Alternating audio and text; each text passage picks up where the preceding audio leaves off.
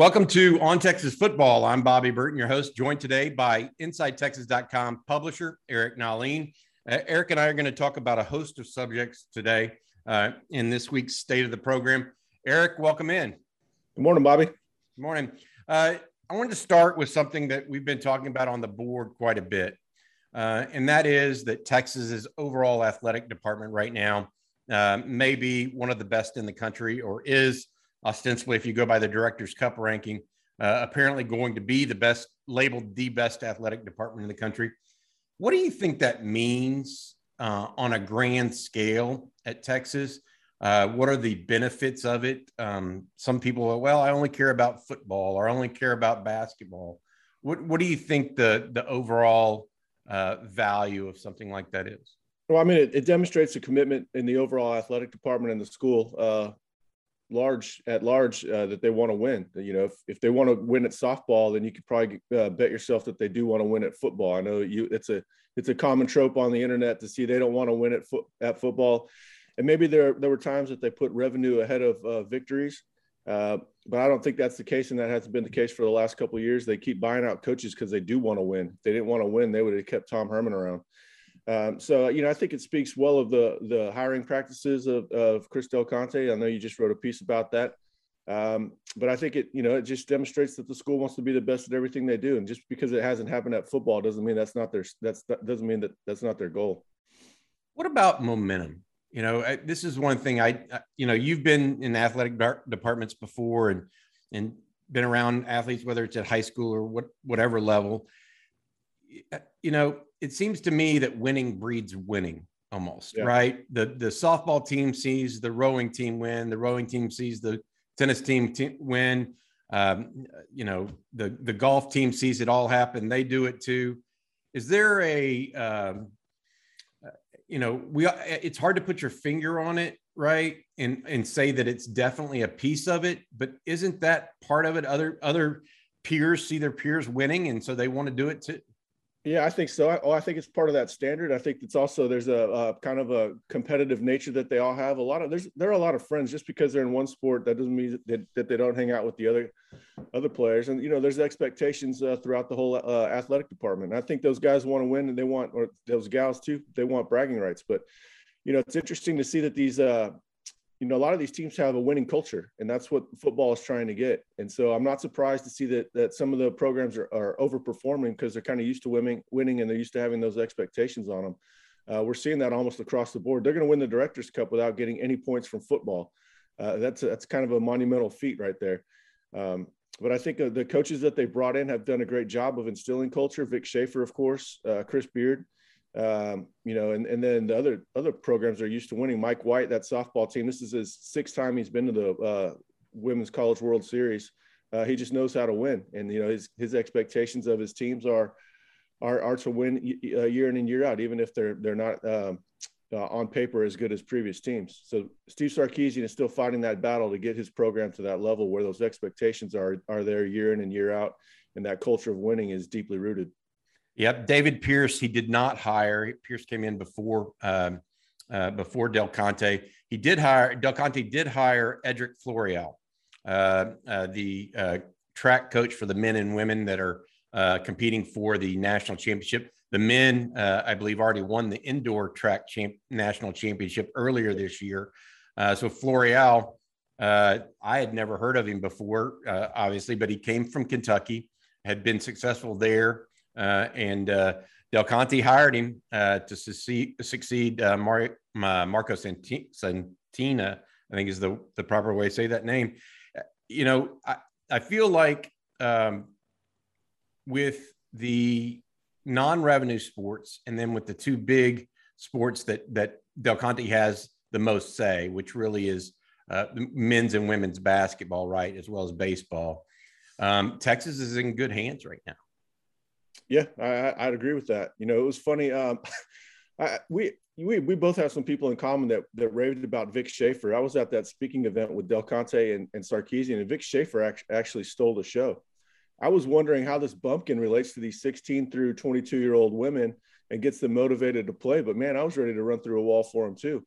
Uh, they were he was auctioning off seats uh, to to come hang out with the team and raise money for the program and um, you know, he, he was sitting there, you know, kind of getting breeding competition between the people. And he said, well, I'm not going to run this auction myself. And, he, you know, he brought up the lady that was hosting the event. And the second she stepped up, he just took over and he, he looked like a, a full blown auctioneer.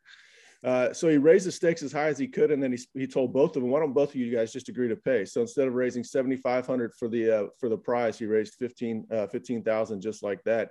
And it happened in in the span of minutes, just a whirlwind. So that guy, I'm a big fan of Vic Schaefer. He's I'm, he's going to have me play, paying closer attention to women's college basketball for sure. It's crazy because I mean, look, I'm a primary primarily a football fan at Texas. I I, I think that's that would probably describe um, 90%, 75, 80% of the fans, right out uh, there. It's probably, it's probably higher than 95%. Oh, okay. Yeah. But at the same time, I think you and I recognize that there's value in other sports uh, doing well, representing Texas well across the board. Uh, in, in the more the Longhorn logo, and I, I talked to Chris Del Conte about this uh, about a month ago. Uh, it was just a, a, normal conversation. The more the Longhorn logo can represent excellence, that's really what Chris Del Conte is going for. Um, and uh, co- hiring coaches uh, and succeeding on the field of play, whether it's uh, you know on a basketball court or on a track uh, in a track meet or uh, on a on a baseball pitch or softball pitch. Uh, you know, it, it is what it is. A, a, diamond, I should say. But I feel like that's where Chris Del Conte's um, ideology or um, thesis really fits very well with those that like the University of Texas, whether it's just football or all of the sports. They all want to see excellence at a standard uh, that is uh, different than than maybe that has been there in the past across all sports. Uh, so I, I, feel like uh, I feel like the athletic department right now is is in good shape. Obviously, uh, the Longhorn ladies playing for a national championship. Uh, best two out of three starts tonight against Oklahoma. the track and field team in there as well. I think their their meet starts on Thursday. Uh, baseball plays at East Carolina uh, on Friday, starting there. Um, all right, Eric, let's let's shift gears now to football. Uh, you've had a couple of different pieces. I talked yesterday and wrote a little bit yesterday about hearing some good things about a couple of players behind the scenes. I'd love to get your your thought process on a couple of players, Brennan Thompson and Justice Finkley, and what you've heard thus far uh, of the true freshman. Yeah, Brennan Thompson is off to a good start. He's making some good contested catches and seven on seven. Uh, you know, he's got the work ethic. We all know the speed is there. That's uh, you know that's going to translate. You always want to find the the traits that are going to translate from high school to college. Obviously, he's got a step up in competition, a major step up in competition. He's also uh, needs to knock off some football rust after missing a, a good part of his uh, senior season. Uh, but he's running good routes and has and is showing good hands. And if that's the case, then we know he's going to translate at a high level because everything else is there. The the speed is there. The toughness is there uh, the maturity is there to become a a good player early on in his career. So he's showing he's showing the things that we that might be the question marks coming in. Now some people are saying this is the same thing we heard about Xavier Worthy, but they need to slow down on that because that's that's not what we're hearing here. Uh, he's going to contribute this year, but we're not expecting him to have a starring role uh, early on. Year two now, that that's a different story. Yeah, I, I feel like I, I, agree with you. So that's that's what I try to. I, I I want to make sure people understood the difference where Xavier Worthy had a free path to a starting role. I mean, there mm-hmm. literally was nobody really in front of him uh, pushing him. Uh, right. Brennan Thompson's a lot different because he plays the same role uh, ostensibly as Jordan Whittington, right? Yep. Um, and so you have a fourth year senior that is a hard worker, mature player uh, in front of him uh, and is also a good player, talented player. Uh, so it's a little bit different as that wide receiver room gets a little bit more talented. Yeah, but he's just going to be have to be ready to play. And I think um, you know they're not going to play. Uh, they're not going to play a ton of wide receivers, but anybody that adds a different element is going to have a little role for him. So I mean, if you got 10-2 speed, uh, you're going to see the field. You know, if you catch the ball, uh, you know you're going to see the field. So.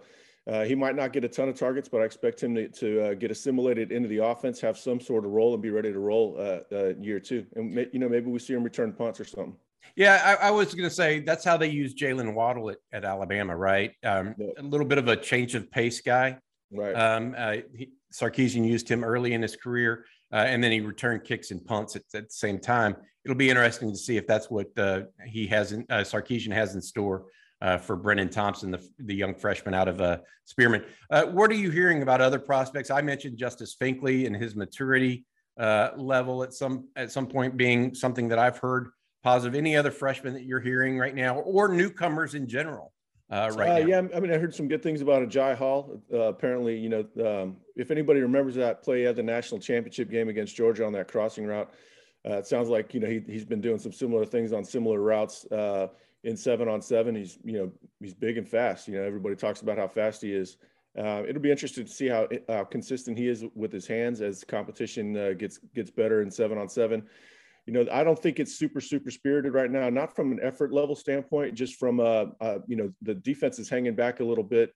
Uh, the wide receivers and quarterbacks are working on building a connection. So you know the the I would say that the DBs are shadowing a little more. It's not super competitive. Guys aren't going, you know, flying at 100% and going up for pass breakups and that sort of thing. But uh, athletically, he's you know every bit the everything that we had heard about.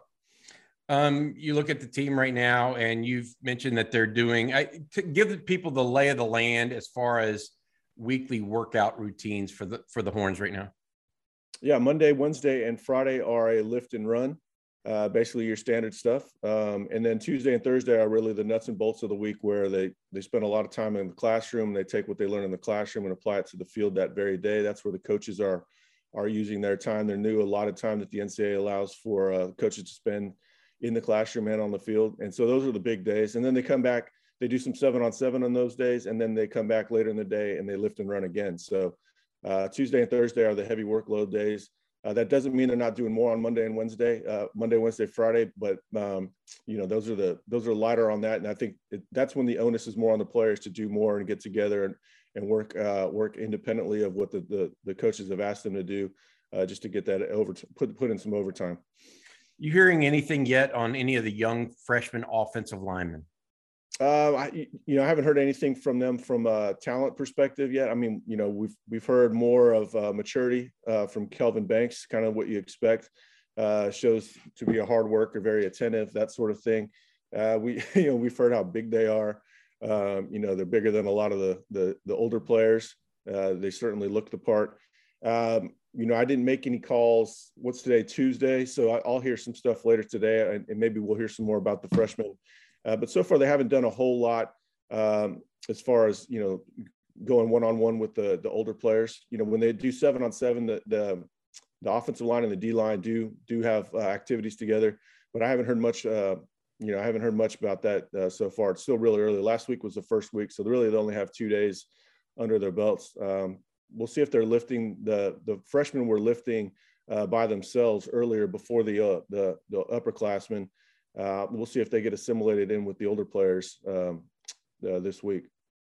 When you need mealtime inspiration, it's worth shopping Kroger, where you'll find over 30,000 mouthwatering choices that excite your inner foodie. And no matter what tasty choice you make, you'll enjoy our everyday low prices, plus extra ways to save, like digital coupons worth over $600 each week. You can also save up to $1 off per gallon at the pump with fuel points. More savings and more inspiring flavors make shopping Kroger worth it every time. Kroger, fresh for everyone. Fuel restrictions apply. Longhorns uh, also picked up Diamonte Tucker Dorsey, the linebacker, late in the process. Uh, grad transfer from James Madison, two-year starter. Uh, last season, he was a uh, FCS All American. Uh, any any thoughts? Any any anything you've heard there at, at, this point, or is it still just too early with with some of these guys? Yeah, it's too early. Last week was more about uh, you know, what's the team attitude? You know, where's every, you know, what's the excitement level, that sort of thing. Uh, they're not really doing. Anything. He's he's he's learning a brand new playbook. They're just doing seven on seven, like I said, where it's more designed for the the uh, success of the offense. Um, you know, we'll hear more about him as it goes on. But it, like I said, it, it's real early. I know everybody's thirsting for that information. I am too. Uh, you just need more uh, more of a data set to to go with. Yeah, it, it, sometimes it just takes. I mean, you can't hurry up and rush everything, right? Well, I, I also hate when I have a early early update on it, and then that becomes a narrative for that player forever. And if you know game one he's terrible, oh, I thought you said he was great on first practice June fourth. You're like, I mean, come on, man, that's not how it works. yeah, I, I I agree with that because you know, Brennan Thompson still there's three months here uh, right. before before he plays it down, and so uh, he's he's still got the you know sometimes those freshmen hit uh, a big a big uh, obstacle right in the middle of it, and something something goes south. So I, I don't expect that to happen, but everybody needs to understand that that's a reality. Right. Yeah. Sure. I mean, they come in. Some some guys they they do hit a wall. I mean, I, I think Terrance Brooks hit a wall in in the uh, spring ball this this year. We were hearing really good things earlier on, and then he, he sort of faded a little bit. I think he, I think he did hit a spring ball, uh, uh, a wall. So, yeah, we'll see. I mean, uh, but but you know, the early returns that that you know are going to carry over. You know, Kelvin Banks's maturity. That's going to be a good sign. Um, you know, Brennan Thompson uh, his hands uh, appearing to be they were I wouldn't say they were a question mark coming in, but but it's not something you know because he's not making all these contested catches. A lot of his throws were 10 yards from the quarterback.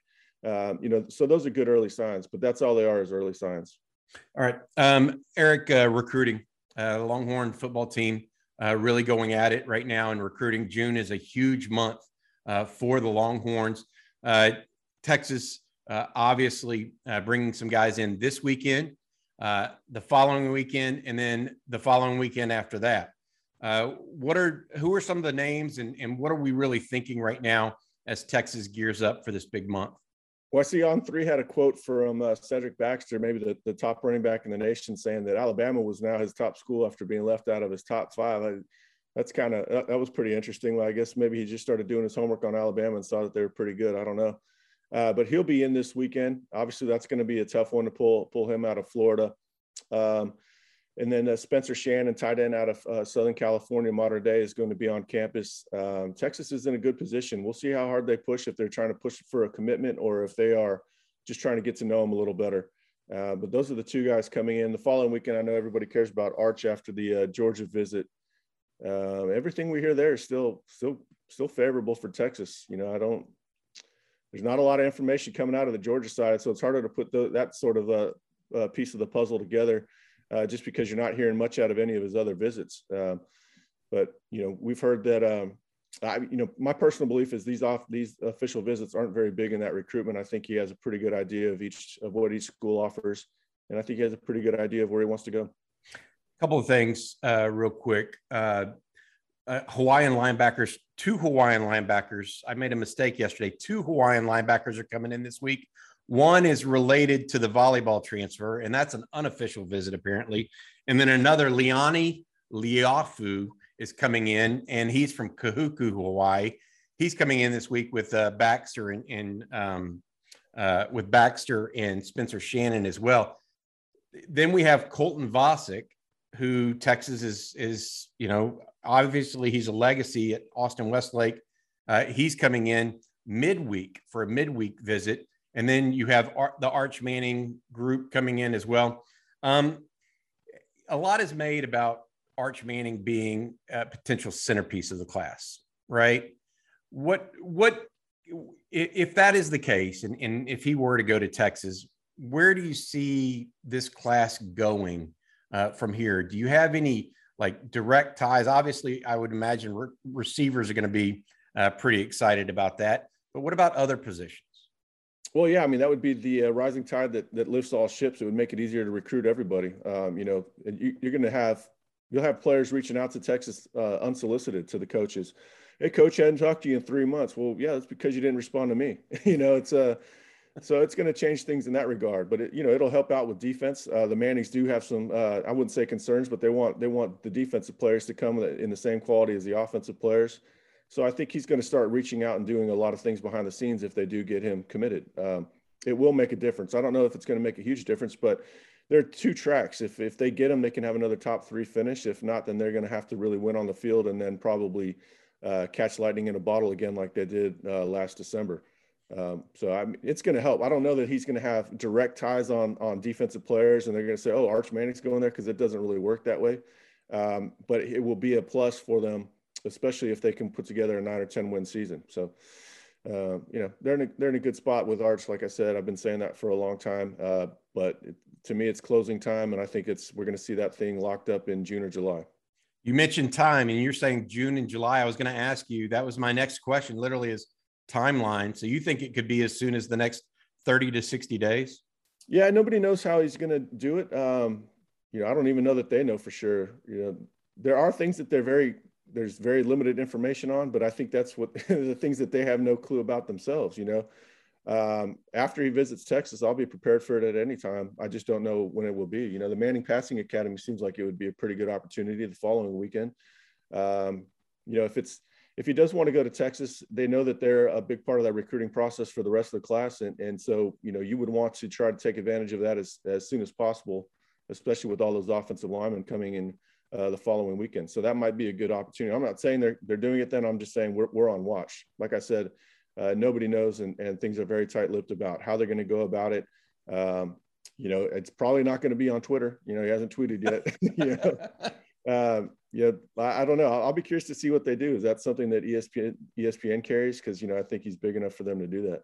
Yeah, it, it is, and and and obviously his uh, uncles have their own Monday night show, and there's right. a tie in there as well. Um, anything else you're looking forward to over the next week to 10 days that you're really eyeing from a recruiting perspective like a couple of guys that you think are hey let, we're really trying to figure out what these guys are doing and, and these are important visits for the longhorns well i want to see if they're going to offer any more uh, players at the camps that they have coming up you know last year they offered xavier and bryce and uh, he committed after a long battle with ou um, you know, after losing Ian Reed yesterday, uh, are they going to bring in some offensive linemen that have a chance to to pick up an offer? You know, I think Vyson Lang is coming in on an unofficial visit.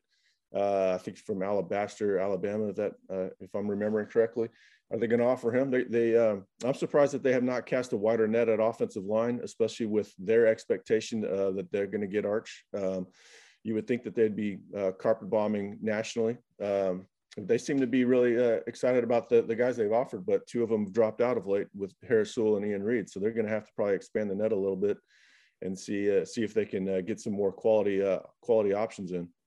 Yeah, you mentioned their their camps; those come up not as people may or may not know. Some camps are definitely evaluation camps. Sure. Um, they bring in top players and see if they, you know, they're on the verge of an offer or if they already have an offer, they really find out whether or not they want them to press for for a, a, uh, a commitment even out of those, those players.